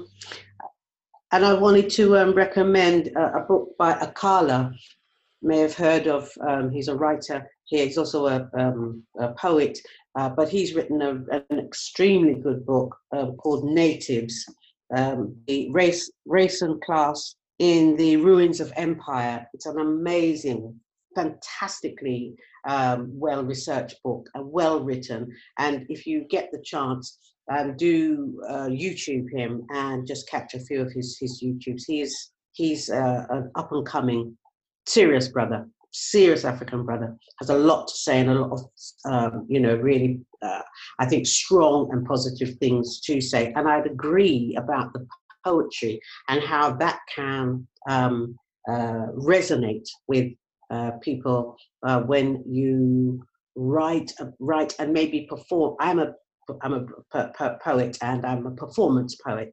And in fact, at the event that we did last evening, um, online event that we did last evening, I read my poem um, that is called um, Where Are You From? And um, that I know from the response I got um, is it resonates with people because I'm really saying, look, I'm from Africa. Um, the fact that my journey was interrupted, uh, you know, for big because I was taken somewhere else. My, my family were taken somewhere removed from Africa and taken somewhere. That means my journey was interrupted. But, you know, there we are. It, it, it happened. But I'm from Africa. I'm an African woman. So, um, so I talk about that. And, and at the end of it, I, I ask, and so where are you from? Not in an accusatory way, but it's a way of helping us to think about, think about where are we from? Where are we from? Um, so I would I would simply I'd say that, and I hadn't heard of Ch- is it Childish Gambino? Yeah. Yes. I'm going to. I'm going. To, it sounds very. Um. Uh. It sounds heavy. Yeah. I must. I must. I must check them out. Thank you. Thank you for that. But definitely, I recommend Akala. Good brother. Yeah, Miss Dynamite's brother. Yes, yeah, yeah, yeah. And um, can I just say also that one of the things, just bringing it back to um, George Floyd, one of the things that, one of the reasons that I felt I wanted to watch that video was um, I kept hearing about this. Uh, he had called out for his mother, and I First time round, I didn't hear that. I didn't hear it at all because I wasn't here. I was hearing some clips, but I wasn't hearing all of them. Not at all. And there's so many big chops and big two minutes of this and two minutes. Of, I wanted to hear the whole thing. And um, as a woman, I was so. It touched me in a way as hearing him call out for his mama as a, a, as a woman, I was a mother, I was a sister, I was an auntie, I was a grandmother, I was all of those things in that moment when I heard him. And the, the pain and the, if you like, the, yeah, the rage that that brought up, that, that brought up inside me, I could only channel, channel it into, uh, or I was guided to channel it into poetry. So I was able to do that. And um, uh, yeah, so I wrote some poetry about that that that moment and the number of seconds it took, not the and not the eight minutes and forty six seconds, but how many seconds? I think it was five hundred and twenty six seconds um, it took, and I wrote a poem called Five Hundred and Twenty Six Seconds. It's it's moving for me, but um, I know it's moving for other people because they've heard it. It's uh, but I just wanted to say that as a woman, uh, uh, that that and, and as a childless woman, I became in that moment a mother um, to our brother and to every brother and every sister that has died in the, in any circumstance or where brutality and racism and well anything was at the was at the, was at the any brutality any hard harsh treatment was at the base of that. I was i was so moved. I and i still am so moved by mm-hmm. that that experience and his cry. Do you know what Nothing. also I heard around that time? I don't have the statistics, um, but I heard that the same number of black men have been killed this year up until that time as were last year and i thought so what happened with the pandemic and you know nothing changed it was like the same number had died last year to this mm-hmm. year and it's like the whole world was so changed this year because of the pandemic but really for for the black man it was the same it was like still dying and mm-hmm. that really you know that really shocked me because i was like it's the same number who had died mm. Mm. Mm. yeah terrible. i think it's about time i said something I, now I, I i need to Haneefah there may be tears but it's more about me. But remember, I said. I told you. I know. But it, but that's that's more about me and yeah, things that happen to me. Um, and I'm going to be I'm going to be really honest and and so girls, if you would like to challenge me, please do so. But I want to get it off on the right foot and say I feel like I've won the lottery because I'm surrounded by beautiful women on a Saturday night here down in Australia. So thank you very much. Um, uh, but I must admit that the beginning of the conversation, I was feeling uncomfortable. I was feeling uncomfortable with, um, I don't know how to how to express this, uh, but I think this is this is symbolic of this whole thing. Is that I, I I don't know how to express this. I, I, I was getting uncomfortable with. Um, this may sound weird, but I was getting uncomfortable with being called white because to me it was like, and I get it now because I will expand on it. But it was very div- it was very divisive and I think that's just the way that I've been socialized. I, I, you know, I remember something Yvonne, we had a conversation some time ago, Yvonne, and I think you said it was something like, um, you know, it's it's when you walk into a room and every you just see everyone as the same, and that's not good enough. It's not. They're coming. Oof, just let me take a breath. Um, so, it, yeah, it's not good enough because then through your passivism, you are shutting down every opportunity for a conversation to go on. So, I want to thank you all for making me uncomfortable.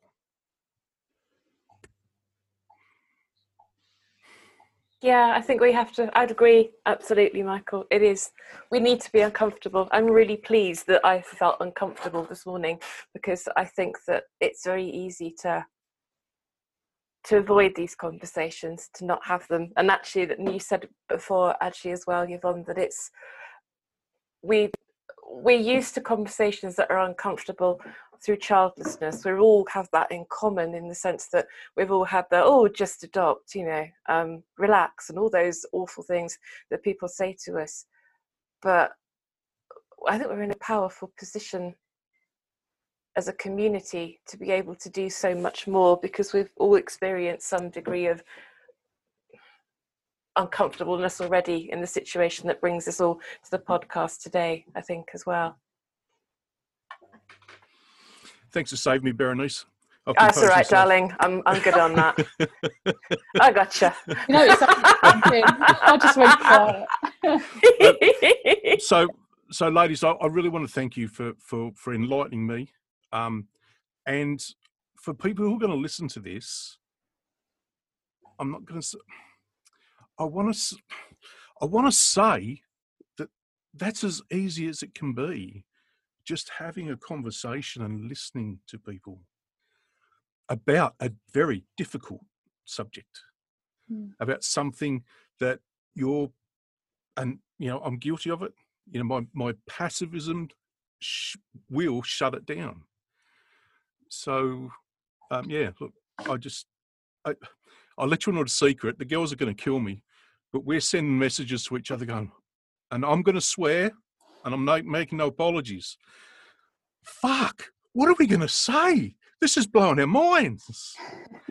And and and it has it and look um so thank you really thank you for doing this um and thank you for enlightening me and anyone and all of you listeners it can be that easy no, thank you everyone for coming in on today. And I mean, obviously, we've been talking for two hours, but thank you so much for your time and for sharing. I mean, I'll be honest with you, you don't get conversations like this where you you get that sort of insight. So thank you for sharing and being open. Mm. Really appreciate it.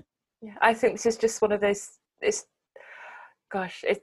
I feel like there's something kind of very powerful has happened in two hours.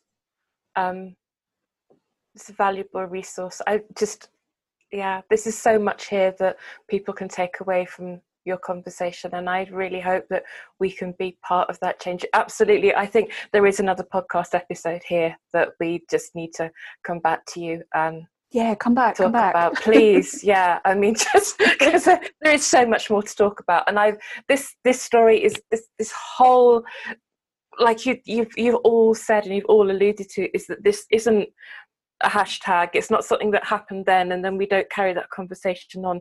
You know if if we can facilitate and make sure that conversation keeps happening then absolutely it needs to. It doesn't just stop you know because the next thing happens you know and some more news happens and then it all ties tracks away from it. Um you know like boris johnson painting flags on planes and shit like that that seems to overtake everything else in the news. That's not right. We this is a constant conversation. It's been too long it shouldn't mm-hmm. ever have happened, and it shouldn't be in this position. You know, I, I was astonished by um, Colston statue being demolished and the amount of people that just didn't know that. Um, and I suppose maybe just being in Bristol, or having lived in Bristol briefly, it was just something that was not talked about. but it was there. It's it's mm. that just just a, a sort of a, a, narrative for everything, isn't it? Really, mm-hmm. it's it's there, but let's not talk about it. Mm-hmm. Yeah, yeah, we need to be that conversation with you. Yeah, I, I hope yeah. it's been. I hope it's been a good experience for you as well. It's quite emotive, isn't it? It is. It has. I'll let everybody else give their final thanks and, and comments around it. But for me, you know, I think, you know, thank you for inviting us on, inviting me on and, and allowing the other ladies to come on as well. You know, it, it's always, you know, as Civilla says, you know, I like to talk as well. And it's great to have an opportunity to, to allow the vulnerability and the honesty to be there and, and to have this, have you guys hold that space for us as well. You know, there's so much more there's so many other layers you know people will sit there and say that wasn't my experience you know there are there we all know this mm. we, we're not saying our experiences are the be all and end all and it's and it's but it's unique to us and uh, you know I, uh, for me i'm really grateful that we had the opportunity to, as the collective to share that experience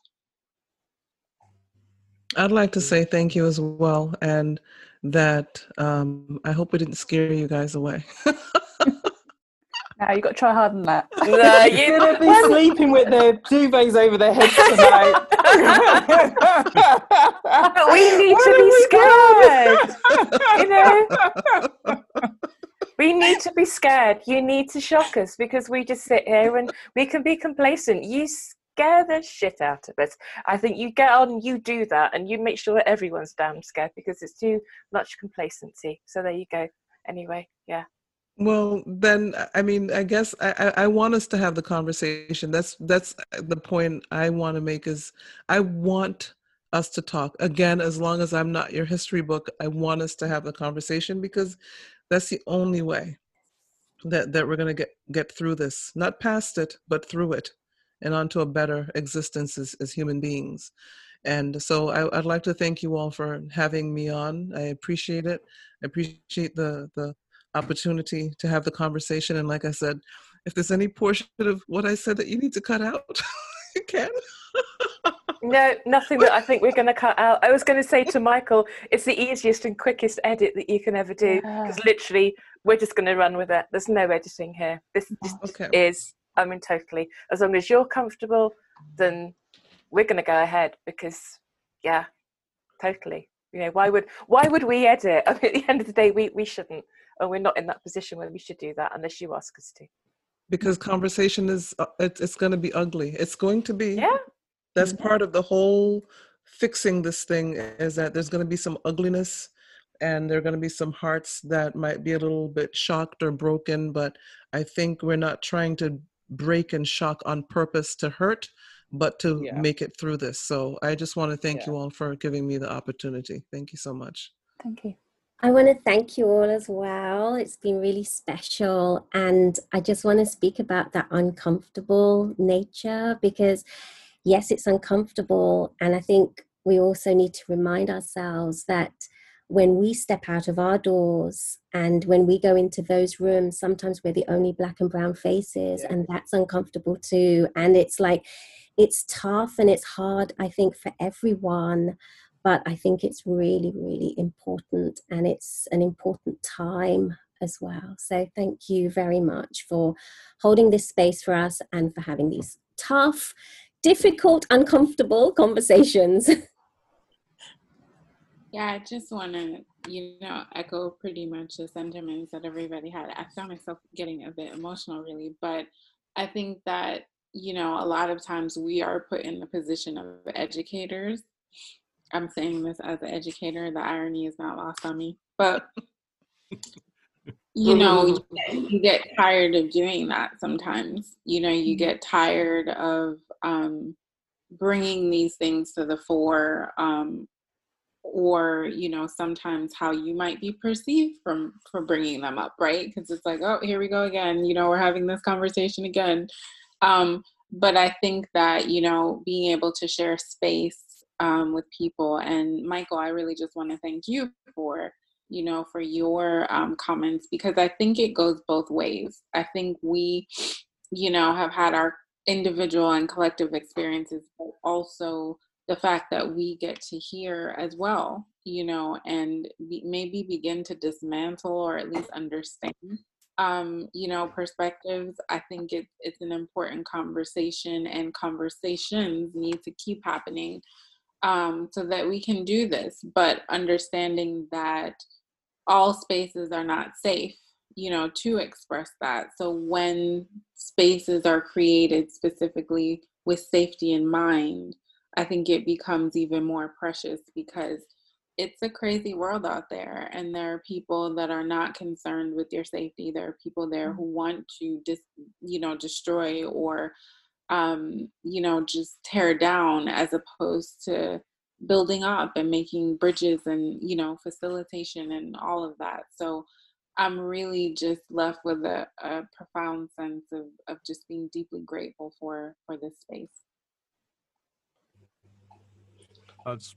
and um and i just uh, want want to echo what everyone else has said as well. Um sorry michael did i i interrupted you? Sorry go ahead no you please you go ahead go ahead go ahead mike no, okay. I was just going to say, uh, just uh, yeah, it's been. I, have just felt. Um, it's just been uh, uh, like Krista said. It's been very special, and I, I really, really have um, found this time with you, you know, wonderful ladies. Um, yeah, special. Mm-hmm.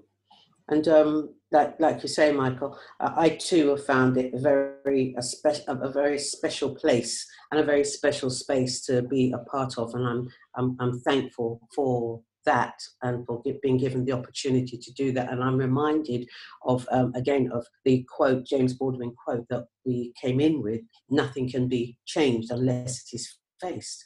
And that is the truth. And that's what we've done here today. We've faced a lot of, um, if you like, a lot of issues that have made us feel, probably all of us feel uncomfortable at one level in one way, somehow or another. But you know what? We don't come into this uh, into this world without some um, measure of discomfort. Babies mm-hmm. come into the world, and their mothers come into the world, and in discomfort and agitation. And you know what? That's a that that that's a positive and creative experience. Um, not that I've had it, but it's it's it's it's a positive and creative experience. Agitation is is pos- can be positive, um, and so for me, I'm leaving this space with a profound sense of yeah, it would be great to have too um, on the back of this, uh, and so to continue the conversation, and if you like, to continue the discomfort uh, to as a way of beginning um, the healing process, increasing understanding, and then beginning the healing process. So for me, this has been excellent. It's been wonderful, and I really thank our sisters from America and yourself, Michael, in Australia, although I think it's nighttime for you, but our sisters in the early morning. Michael, are you in the night? What time is it over there for you? Um, it's 20 past nine in the evening in the evening. So you're in the evening, and our sisters are in the in the well, it must be probably nine o'clock or something now. I don't even know. But thank you, thank you, thank you so much. And um, maybe you'll swap it round next time. So we're going to have to get up in the early morning. Um, but who knows? I'm I'm up. I'm down. Or I, I say I'm down for it. If I've got to get up in the early hours, then fine. So that we share the experience. I'm I'm, I'm okay with that. Yeah. Thank you for the experience. It's been great. Mm-hmm. No, thank you all. It's been it's it's it's like you say, lean into the discomfort, isn't it? But thank you. Yeah. yeah. Thanks for getting up so early. It's it's some crazy time to be getting mm. up. mm. Haneefah, I was wondering, would it be possible for you to read your poem out as a way to bring the episode to a close? It seemed quite fitting. Uh, Okay. Yeah, yeah. That'd be okay. I can I can do that. Okay. okay. Yeah, yeah, yeah, yeah. Happens to be on my phone. Okay. sorry, um, I put you um, on the spot there. Sorry. That's all right. She was ready. She was ready. yeah, she, she's kind of casual, isn't she? oh yeah, I've got it right here. Actually, I was waiting. Yeah, yeah, yeah, yeah, yeah. um, let me see. I can, can I find it now? Um, uh, Right, okay. Where? Are you from? Where are you from? Okay.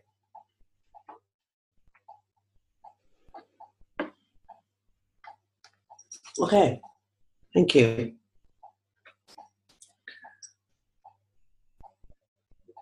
So, where are you from? I come from a vast, ancient, and sacred place, known by some as the birthplace of the human race.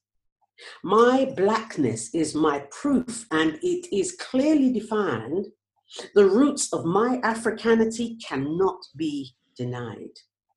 I come from a people whose strength and longevity are matched only by our pride and our dignity. Our resilience is recorded in the annals of history, telling stories of a people who fought tyranny and brutality. I come from a heritage that many tried to subjugate. They hunted us and captured us, and they kept us in chains. Proud African people held and deprived of our humanity. But many refused to submit and they fought to be free. I come from a land of blazing sun and abundant minerals, with rich soil, natural energy, and a wise and a mighty people. Though outsiders have tampered with our traditions and our beliefs, our essence remains and our determination persists. And so, I come from a continent of drums, dance, and song where my heart, mind, and my soul will always belong, where the spirit of my ancestors still lives proud and strong. So I know my origins and my roots, but tell me, where are you from?